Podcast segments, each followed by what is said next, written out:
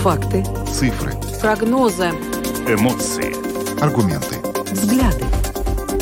Подробности на Латвийском радио 4. Здравствуйте, в эфире Латвийского радио 4, программа «Подробности», ее ведущие Евгений Антонов и Юлиана Шкаголы. Мы также приветствуем нашу аудиторию в подкасте и видеостриме. Коротко о темах, которые мы обсуждаем с вами сегодня, 16 марта. Латвийский профсоюз работников образования и науки все-таки принял решение провести трехдневную забастовку в конце апреля и шествие. И, впрочем, судя по всему, теперь уже мяч на стороне правительства, поскольку профсоюз все-таки прогнозирует, что если в последний момент будет принято благоприятное для учителей решение, то самой забастовки не будет, но шествие все-таки пройдет. Как учителя планируют проводить эту забастовку и что в это время будут делать школьники? Сегодня об этом в начале нашей программы.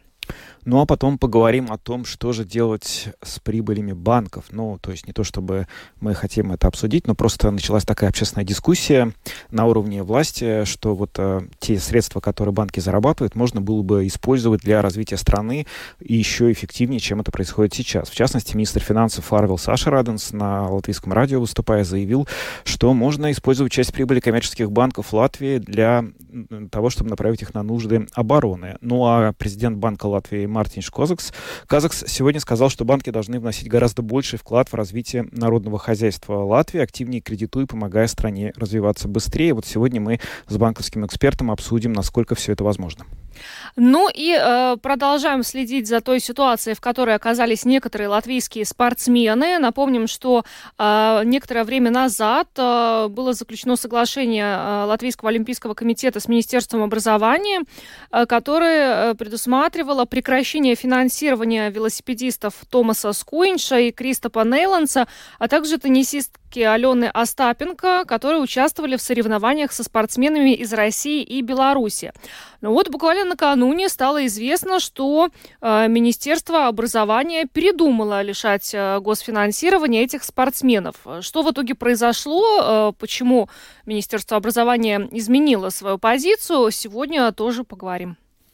Но в завершении программы обсудим предстоящие выборы президента Латвии. Сегодня Президиум Сейма и Совет фракций согласовали дату президентских выборов. Это будет 31 мая. И сейчас очень активно обсуждаются различные возможные кандидатуры, кто мог бы выдвинуться на пост нового президента и кто мог бы им стать. И сегодня в эфире программы «Открытый разговор» было двое политологов, которые высказали свою точку зрения по поводу персоналей, кто может, а кто не может стать новым президентом Латвии. Ну а после этого мы проведем интерактивный опрос и спросим вас, каким должен быть новый президент Латвии. Телефон прямого эфира 67227440. Звоните по нему, пожалуйста, ближе к концу нашей программы. Уже сейчас можно начинать писать нам на WhatsApp 28040424. Видеотрансляцию программы «Подробности» смотрите на домашней странице Латвийского радио 4 LR4LV, на платформе «Руслсм.ЛВ», а также в Фейсбуке, на странице Латвийского радио 4 и на странице платформы «Руслсм». Слушайте записи выпусков программы «Подробности» на крупнейших подкаст-платформах. Наши новости и программы можно слушать теперь и в бесплатном мобильном приложении «Латвия с радио». Оно доступно в App Store, а также в Google Play. Ну а далее обо всем по порядку. Подробности. Прямо сейчас. Это программа «Подробности» на Латвийском радио 4. Мы начинаем с новости о том, что педагоги все-таки планируют провести трехдневную забастовку в конце апреля. Как предполагается, она начнется в понедельник, 24 апреля.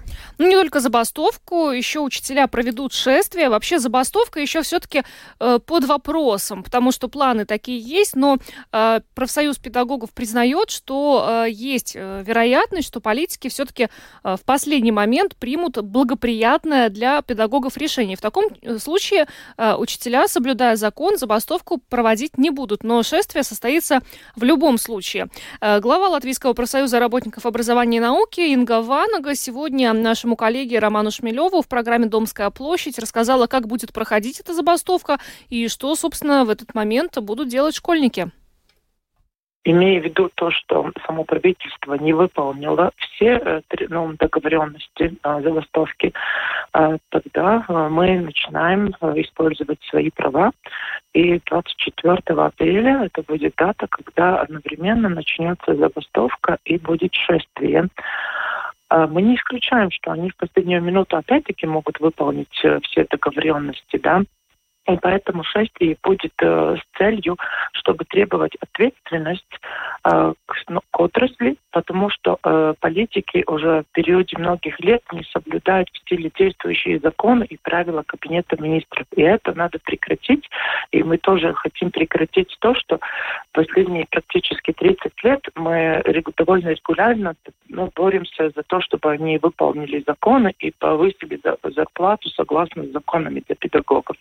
Какая часть педагогов уже заявила желание участвовать в этой акции и в чем будет выражаться их участие? Осенью согласились с требованиями забастовки около 24 тысяч педагогов. Да? А сейчас мы должны, согласно закону, уточнить число, потому что какие-то педагоги, может быть, откажутся участвовать, да? А какие-то, кто-то не успел осенью, да, информировать, что тоже хочет участвовать. И в периоде 3 недель мы должны уточнить число, информировать работодателей, самоуправление и на национальном уровне тоже. Но это мы обязаны сделать согласно закону. И мы должны уточнить число рабочих, которые будут участвовать в шествии. И вчера Совет решил, что в шествии это минимум 30% членов профсоюза, могут участвовать и больше, но это минимум. И это значит, что это будет больше, чем 6 тысяч участников. И также мы будем приглашать участвовать в шествии организаций отрасли тоже. И студентов, и группы директоров, и ректоров, и самоуправлений, чтобы мы показали, что хватит, и надо поставить точку к такому отношению. Да, и политики, и говорят, что они не поднимают, и нету причины. Как нету причины забастовки, если они сами не соблюдали, не выполнили договоренность, и сами они не уложились в даты, которые они сами приняли, что должны исполнить все требования. Они сами это проголосовали, мы еще дополнительное время дали, но они не уложились в это время. Хочу вернуться к вопросу о забастовке. В чем она будет выражаться, как она отразится на образовательном процессе? Забастовка будет исполняться так, что педагоги и технический персонал, который тоже будет, они не будут работать, не будут находиться в школах, на рабочем месте. Присмотр тоже не будет. И мы решили, что 3-дневный, и если это не даст результатов, тогда будет заседание нашего совета, и будем принимать решение о дальнейших действиях. Но мы не исключаем, что они опять-таки в последнюю минуту примут решение. Это в практике уже такое было, и поэтому будет шествие. При любом случае шествие будет. А с медиками вы сейчас проводите какие-то переговоры? Они тоже вроде заявляют о том, что готовы присоединиться к учителям? Да, мы тоже сотрудничаем с медиками, и мы видим, что у них очень похожая ситуация. Да, и что там тоже уже говорим, и в той отрасли уже мы говорим о доступности. У нас образование, да, а у них врач был доступен. Да. И поэтому, да, мы это очередной раз доказывает, что политики не слышат ни одну, ни вторую отрасль, что жители чувствуют, да, что нет доступности ни к врачам, и очень много вакансий в секторе образования, и это последствия. И если они не видят это, тогда мы должны еще громче об этом говорить, и должны быть такие мероприятия, чтобы они услышали. И да, тут будет солидарность и поддержка между двумя сферами. И они решили присоединиться к этой дате. Но официальные такие встречи еще не были, но, по крайней мере, если они будут нас приглашать, тоже обсудить какие-то вопросы, мы будем с ними встречаться, да. Инга Ванага, глава профсоюза работников образования и науки, рассказала о планируемой забастовке. Министр образования категорически не согласна с профсоюзом. В частности, вот она накануне заявила, что единственное, что можно признать в связи с критикой со стороны профсоюза, это неспособность Министерства образования прийти к полному выполнению требований в рамках установленного срока, но при этом Анда Чакша сказала, что не видит оснований для забастовки, потому что, по ее словам, единственное, что вот как раз это можно признать, это вот эти сроки, но... Такого же мнения придерживается премьер-министр Кариньш. В общем, пока непонятно, будет ли в последний момент такое решение принято. Положительное для учителей. В прошлый раз именно так и произошло, когда уже осенью учителя были на грани забастовки. Да, именно так, но тут на самом деле, конечно, есть большая разница, потому что осенью это произошло в преддверии выборов, да. И тогда говорили, что если бы не выборы, то, наверное, с высокой долей вероятности не нашли бы этот компромисс, и могло бы все-таки это состояться. Сейчас выборов нет, наоборот, коалиция только создана, бюджет только что утвержден, и, по идее, сейчас должно, вот либо они все-таки найдут компромиссы, договорятся, ну, либо, если уж вот как-то совсем не понимать друг друга и ругаться, то вот как раз сейчас... тот самый момент, когда это может произойти. Но Инга Ванага, вот это был фрагмент интервью из Домской площади на вопрос о возможности найти тот самый компромисс, сказала, что уже все, но никаких компромиссов найдено больше быть не может. То есть либо они идут на условия профсоюза, либо профсоюз организует эту забастовку. Ну, в общем, пока ситуация не выглядит так, что стороны будут как-то дальше этот вопрос решать, потому что каждый настаивает на своем. Это правда, но, с другой стороны, такие решительные заявления поначалу — это необходимая часть этой вот такой вот игры, а потом все равно все решается за столом переговоров, когда какие-то все-таки возможности для нахождения общего языка, они обнаруживаются, потому что все-таки это один стол переговоров. Будем надеяться, что в этот раз тоже это все получится. Идем дальше, поговорим о прибыли коммерческих банков. Дело в том, что Литовское министерство финансов вместе с Центробанком уже подготовило предложение о новом налоге на прибыль коммерческих банков. Он призван пополнить государственный бюджет. И вот после того, как в Литве начались эти дискуссии, они постепенно начинаются и в Латвии. В частности, министр финансов Арвилс Ашераденс предложил обсудить возможный налог на сверхприбыль банков, а президент Банка Латвии Мартин Шкозакс сказал, что банки должны вносить гораздо больший вклад в развитие народного хозяйства нашей страны. И сейчас мы эту тему обсудим с Герцем Рунганисом, инвестиционным банкиром, который с нами находится на прямой телефонной связи. Господин Рунганис, здравствуйте. Здравствуйте. Ну, расскажите, пожалуйста... Алло. Да, вы в прямом эфире сейчас. Расскажите, пожалуйста, насколько вы согласны с тем, вообще с этой постановкой вопроса, что у коммерческих банков есть сверхприбыли, из которых государство может каким-то образом получать часть этих денег, чтобы направлять их на необходимые расходы, на которые сейчас в других местах деньги найти невозможно? Ну, ход мысли понятен, в принципе, конечно. И, говорится, это, наверное, популярное мнение с точки зрения жителей и избирателей. Но реальность такая, что банки, коммерческие организации, они действуют в тех условиях, которые есть. И кредитуют, и совершают все свои действия. И банки терпели огромные потери с 2008 года. И покрывали сами эти расходы. И именно в Латвии был ряд ситуаций, связанных и с всякими законотворческими инициативами, которые пытались всяким образом повлиять на банков. Также законодательство касательно неплатежеспособности, она создала большие убытки для банков. То есть я хочу сказать, что в реальности банки финансируют так, как могут. А если на них накладывать какой-то специальный налог касательно только банков, это, конечно, может понравиться в тот момент, когда мы это делаем. Но надо иметь в виду, что банки это просто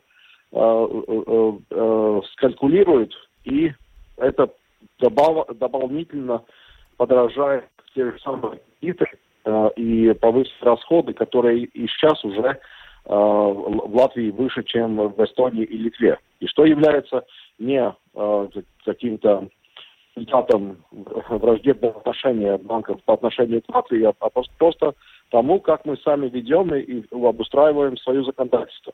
Конечно, мы находимся в ситуации, что должны больше тратить на оборону, и также все эти расходы, инвестиционные, все остальное, конечно, все смотрят и видят банковскую прибыль, которая сама по себе к размеру банков, на мой взгляд, не является какой-то сверхприбылью, особенно если принимать во внимание весь цикл, весь бизнес-цикл, да?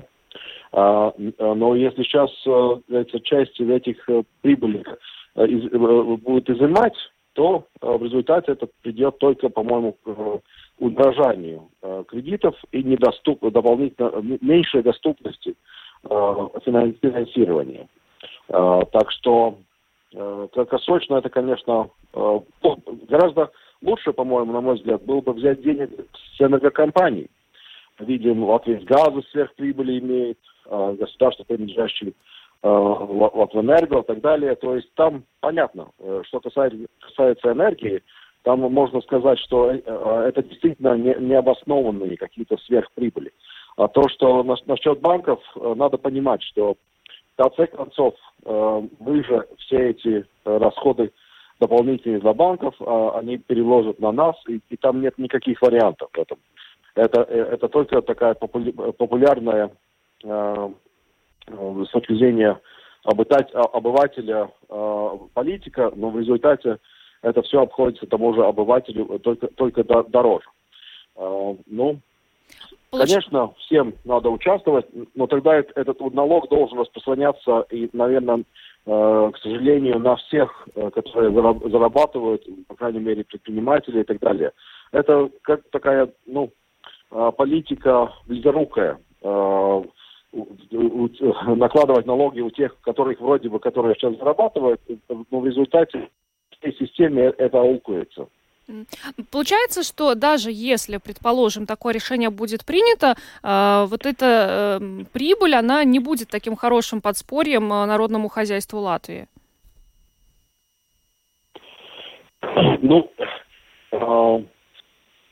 У нас не хватает какого-то такого общего понимания и организации всего вот этого народного хозяйства. Конечно, не через какой-то плановый, но через умную организацию законов и взаимодействий между институциями, уменьшение государственного административного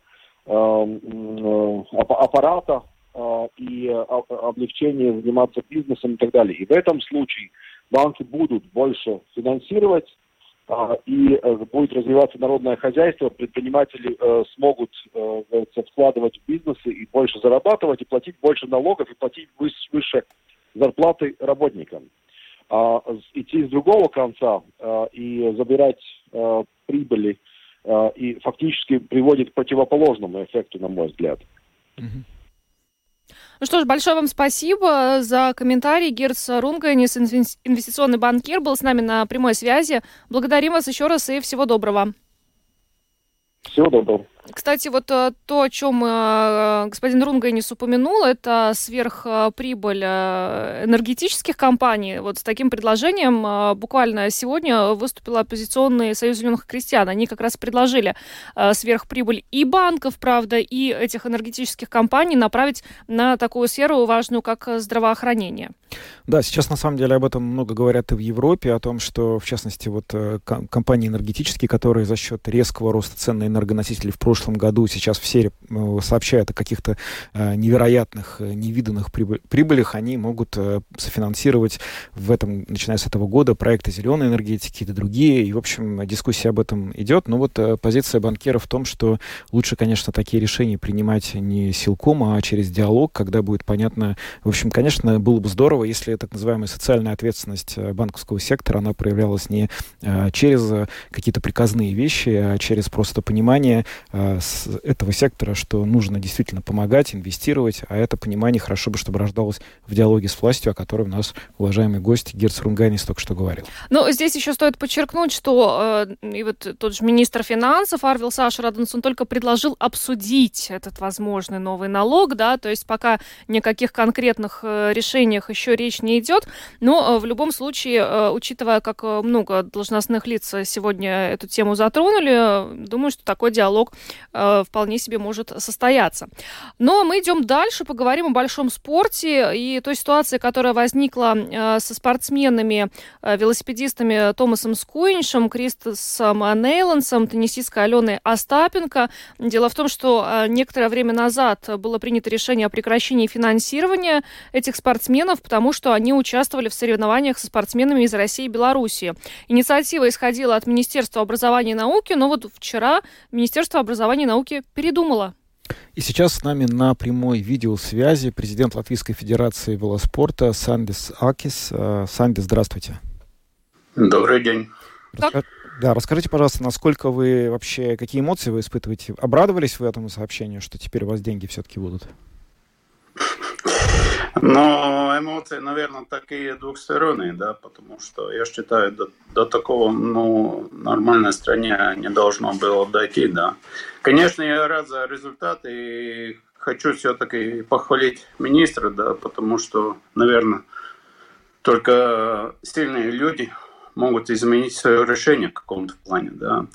Но хочу сказать, что может быть, сейчас они погасили какой-то пожар, да, но просто при этом всем процессе, что у нас вот происходило последний месяц, да, видно такие вот моменты, как таковые, да, которые, показывают, что у нас в стране все-таки управлением спортом, не все в порядке, да, и мы как будто живем в маленькой стране, да, но вот эти все процессы управления очень сложные, да. И мы, в принципе, вот месяц-полтора пропустили, на месте, из-за этого мы ничего, даже не придумали, благодаря, наверное, как и телевидению, благодаря, как и радио, да, и общественному мнению, да, мы вот сейчас добились такого опять результата, как такого. Я хочу им сказать большое спасибо, и вам тоже. Скажите, есть какие-то предположения, почему вообще так получилось, что сначала принимается одно решение, а потом резко другое? Министр образования Анда Чакша накануне, комментируя вот тот факт, что все-таки финансирование будет, сказала, что ей трудно представить, в каком месте вот эта ошибка вообще возникла. Может быть, у вас есть какое-то предположение на этот счет? Опять, спасибо за хороший вопрос, да, я как предприниматель все-таки, если у меня какие-то процессы в моем предприятии проходят неправильно, я все-таки пытаюсь найти виновного как такого, или хотя бы понять, откуда, так сказать. Я думаю, сейчас госпожа министр просто дипломатично ответила, да, я думаю, что они прекрасно знают, и мы тоже знаем, но в связи с этим, что нам все-таки надо работать и в дальнейшем, да, я буду тоже дипломат как таковой, да. Из-за этого я хочу сказать, что хорошо, что кончил все так, как есть, да, но все-таки я бы им рекомендовал быть консеквентным, да, потому что если мы идем вот по такому пути, сейчас смотрим, где пересекаются там спортсмены, тогда будем консеквентны. И если вот в филармонии наши артисты играют вместе с теми же русскими и белорусами, да, результат должен быть такой же, похожий, да, хотя я, не за это явно. Я все-таки считаю, что культура и спорт самое последнее, которое надо трогать, да, и обязательно спортсменов, да. Они сами такие, беззащищенные в этой ситуации. Знаете, есть такая точка зрения, которая нередко ее излагают те, кто выступают за подобные запреты, что для власти России, власти Беларуси спорт и культура давно стали каким-то элементом оружия своего рода, да, что они используют это для продвижения своих этих идей. Насколько вы с этим вообще согласны? Можно ли сказать, что спорт для России, для Беларуси — это часть политики, продолжение политики Путина? Насколько для вас это так? Наверное, стоит согласиться с этим, и спорт и политика уже последние годы это связаны, да, без этого мы не можем, отделить одно и другое, да. Но то, что сегодня господин Кариньш, я смотрел по телевидению, говорит, что эти спортсмены там будут что-то выигрывать, и там гимны будут звучать, и флаги. Ну, такого уже, мне кажется, нет уже последних 2 лет, как минимум, да. И в велоспорте да, то же самое. Ну, все вот федерации как таковые это уже исключили, и нету таких, я даже не знаю таких фактов, вот за последние вот по 1,5 года, пока идет война в Украине, да, ну, нету таких реальных фактов, как таковых. Ну, и при этом, и это я вот хотел сказать, что это консеквенция, ну, тогда к этой надо придержаться. Если есть такие моменты где-то, ну, тогда да, но это, я считаю, в данной ситуации пустой популизм. Как вообще спортсмены эмоционально чувствуют себя в этой ситуации, когда вот они становятся заложниками разных процессов, и вот в отношении них принимаются решения, то лишение финансирования, то все-таки потом отзывается это решение. Как вообще на спортсменов на самих это влияет? Ну да, ну мы вот страна Латвии такая удивительная, да, мы принимаем изначально решение, да, потом думаем, как это решение опять изменить обратно, да, но и спортсмены, естественно, но у них был шок изначально, да, и при том, что наша федерация одна из тех, ну у нас изначально уже с прошлого года в марте муряне, гимназии живет целая команда украинских спортсменов, да, до сих пор. Скуинш один из тех, который из своих денег реально финансировал этих украинских команд. Ну, я вот, скажем так, вот когда эта новость пришла, да, ну, мы все были в шоке, потому как, ну, вот, вы правильно отметили, что вот, правительство и ответственные персонажи за последний месяц, они 3 раза меняли свое мнение. И сейчас вот 4-й раз. Да? Ну, я бы хотел, чтобы мы определились, ну, тогда в какой стране мы живем и по каким законам или по каким, ну, образом, документам мы тогда живем. Да? Ну, но сейчас, ну, конечно, эмоции немножко утихли, и я с прошлой недели говорил с спортсменами, что мы решим проблему. Ну, я рад, что реально это все так удалось за такое время. И хочу сказать спасибо, наверное, Айнарсу Богатскому, да, с кем мы поговорили. И я думаю, он спортсмен, и мы из этой среды, мы в течение 10 минут реально поняли ситуацию, да. Я думаю, что это вот был такой главный импульс всего этого. Ну, теперь вот после того, как с финансированием вроде бы все прояснилось, деньги будут. Какие у вас планы? Какие-то ближайшие старты вы уже наметили? Куда вы собираетесь, ваши велосипедисты, куда теперь пойдут выступать? Какие в этом смысле у вас идеи? Ну, насчет спортсменов, те, которые участвуют за свои профессиональные команды, я думаю, что у них уже календарь расписан, да, это в этом году у нас важный как европейский чемпионат, так и мировой, да. А насчет У-23 юниоров, ну, у нас ситуация следующая, что бюджет как будто принят, но ответственные персоны вот при министерстве, я как понимаю, сейчас будет ракада какая-то, и у нас пока даже непонятен наш годовой бюджет в этом моменте. Из-за этого, как сказать, какие-то такие планы строить реальные было бы глупо в этом моменте. Когда будет понятен хотя бы основной бюджет, тогда мы уже, исходя из этого, будем идти вперед. Да? Но все равно команды отдельно уже тренируются где-то в Европе. Как сказать, и в апреле уже начинается активный сезон. Ну а что теперь будет с теми соревнованиями, где будут выступать россияне и белорусы?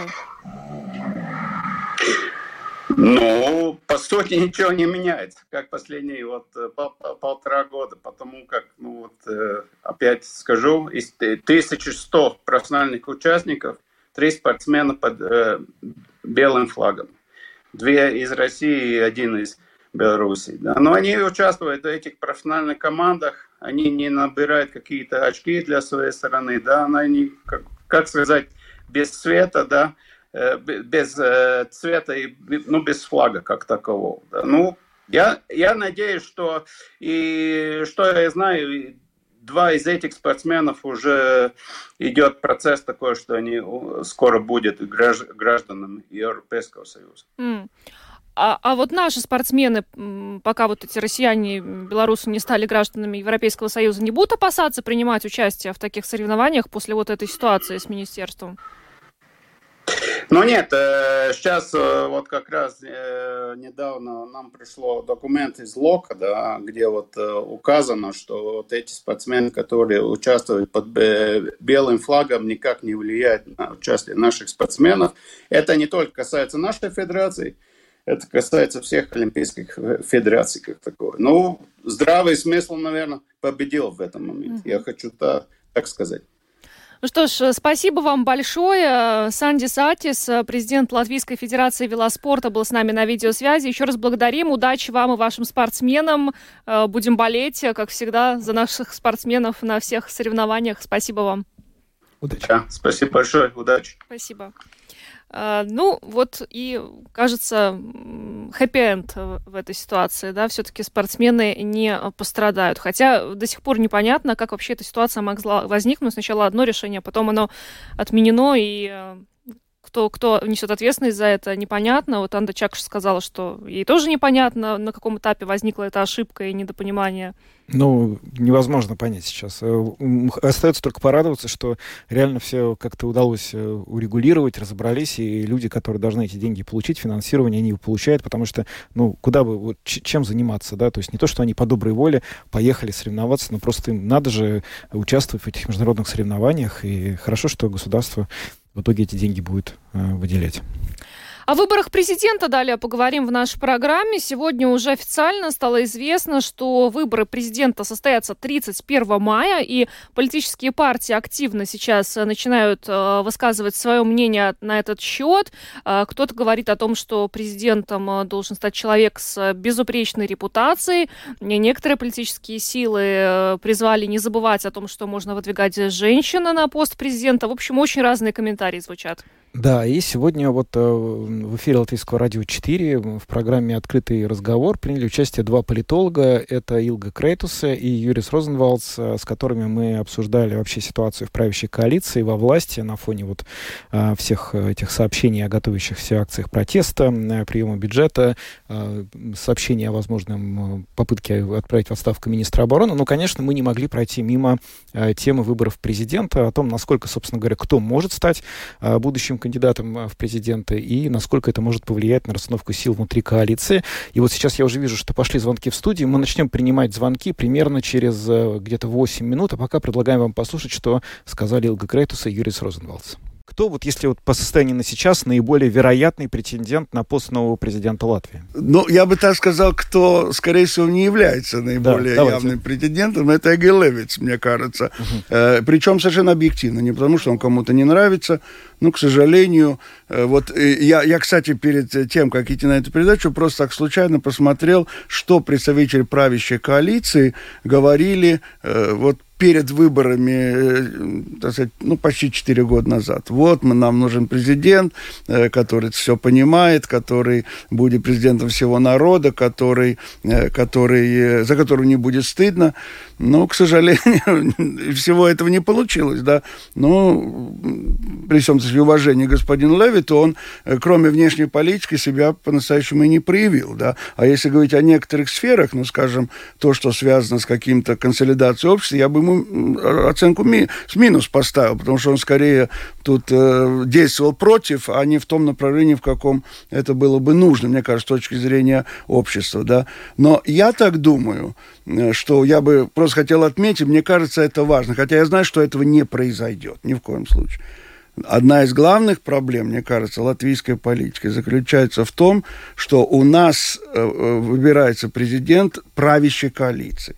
И сама система выборов, 51 голос, и все, у нас президент, не требует от правящей коалиции какой-то коммуникации с другими, да.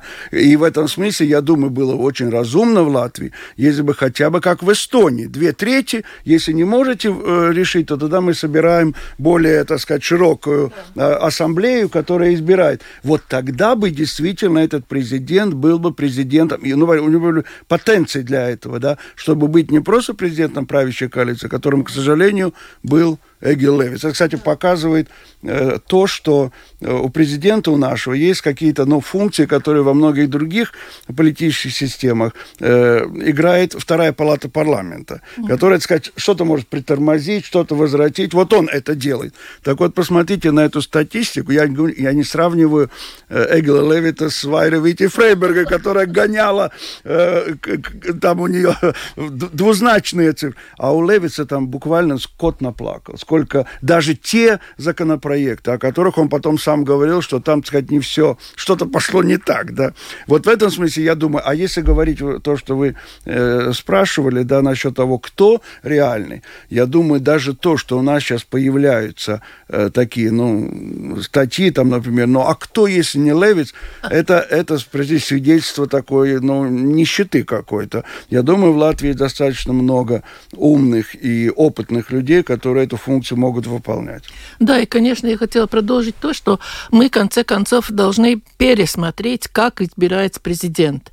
Если сегодня мы смотрим на то, как поменять соответственно Конституции, да, то там надо больше участия людей. Там 68 человек должны участвовать в этом процессе, да, и потом проголосовать опять там 2/3, да, то президент избирается, по-простому, 51 человек и все решил. В этом заложена та беда, что можно обойтись абсолютно без оппозиции. Да? Оппозицию можно не брать в счет. Но мы же избираем президента государства, а не коалиции, которые в это время у власти, да. Второй момент все-таки, чтобы партии должны признать, что и пост президента, пост председателя парламента, и пост премьера, это все-таки эта троица, которая торгуется между партиями, да. Мы твоего туда, а нашего туда, да, и вот это, что это не выборы, это политический торг, где можно согласовать, что мне больше нужно. Исходя из тех торгов, о которых вы сейчас говорите, представитель какой политической силы должен стать новым лидером? А знаете, не надо, чтобы был ведь не представитель политической силы. Он же беспартийный, если так смотреть. То есть, ставленник какой политической силы? Очень много перед выборами говорили, что Улдис Пейландс не хочет быть премьером, что он хочет президента. Но смотря как он ушел со сцены политической, по-моему, он не выдержал... Самоустранился. Да, что он не выдержал то, что происходит в этой политической кухне. Он немножко как интеллектуал, ему казалось, что там будут интеллектуальные разговоры, между собой такие отношения, да. Сегодня трудно назвать. Называются самые странные фамилии. Называется Санита Осипова, да, то есть бывшая судья Земеле. Называется Земеле из Европейского суда. Называется Янис Сарти, не знаю, за какую выслугу, этот аналитик НАТО. Стратегического центра. Да. Называются там еще какие-то люди. Но, как вы знаете, у нас очень часто бывает, что кандидат в президенты появляется как кролик из цилиндра, да, то есть достали.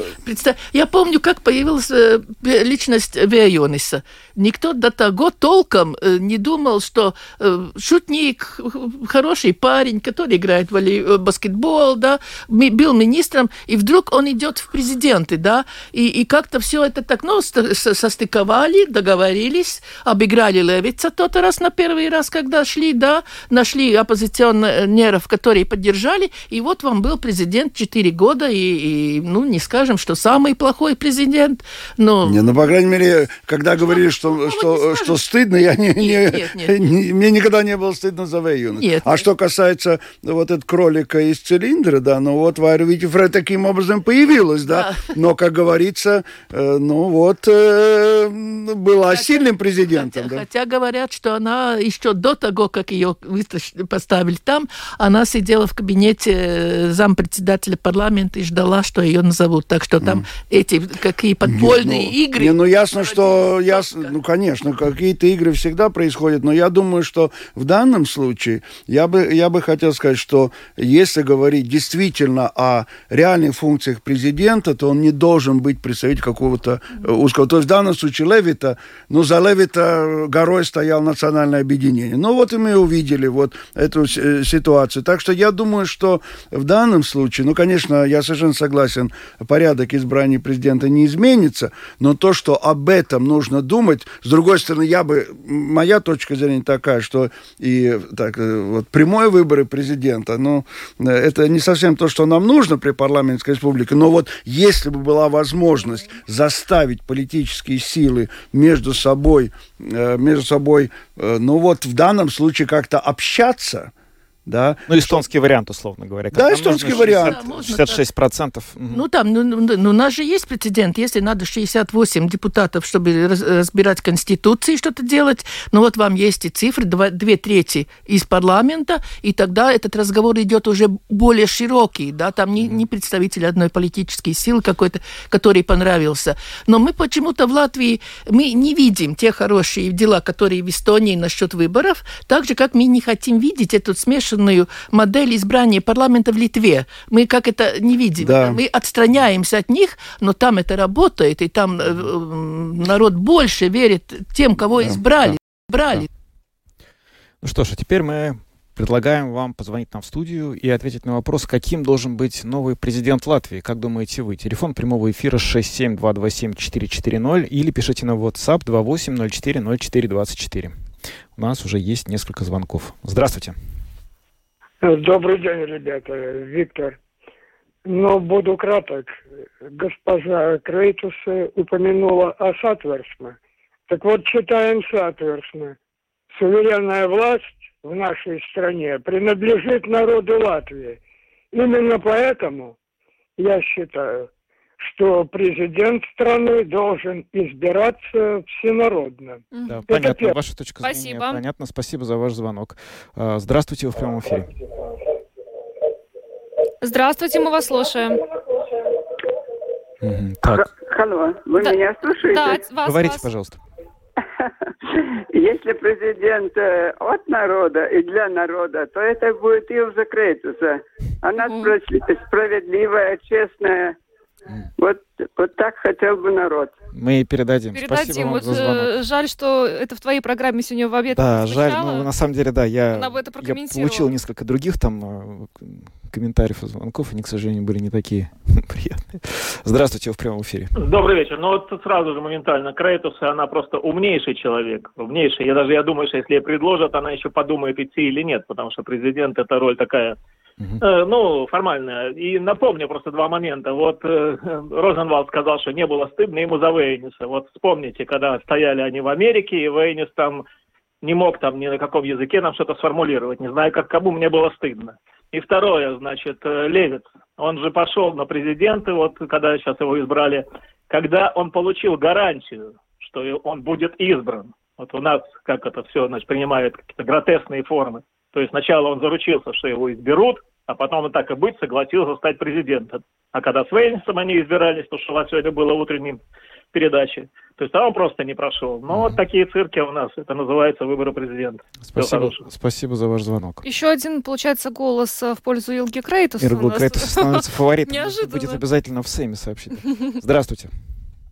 Добрый вечер. Мне кажется, если он должен представлять весь народ, выбирать ее тоже должен народ, как граждане, так и не граждане. Спасибо за ваш звонок.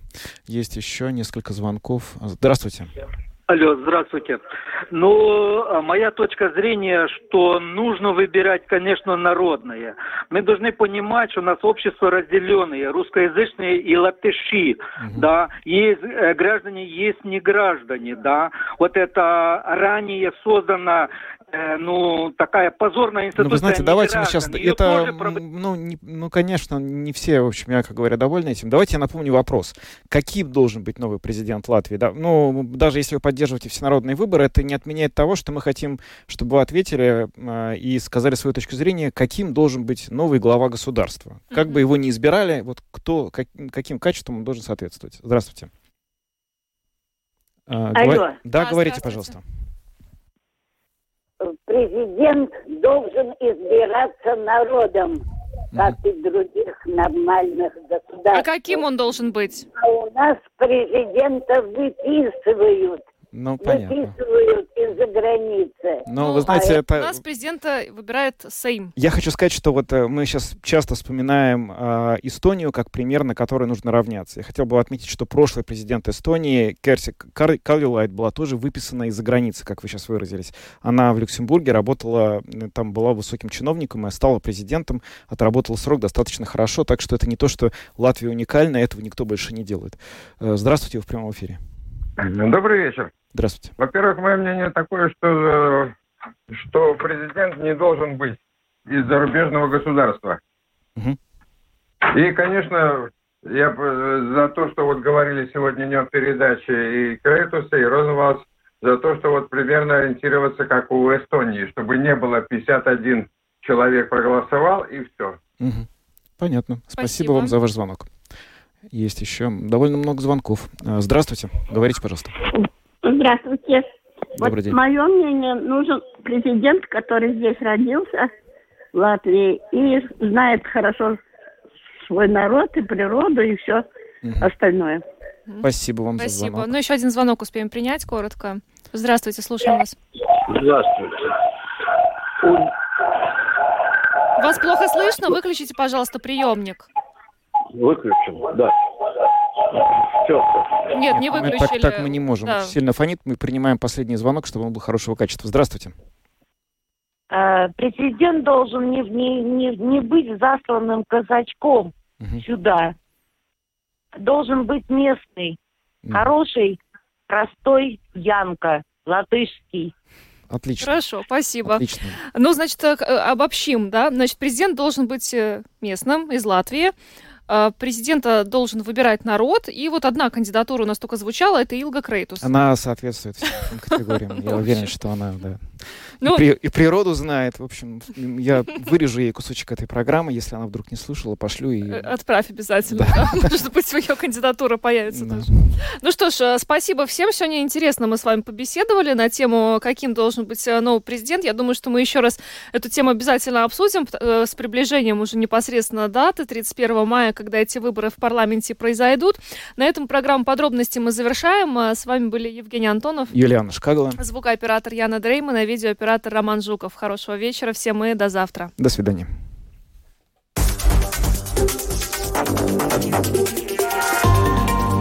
Латвийское радио 4. Подробности по будням.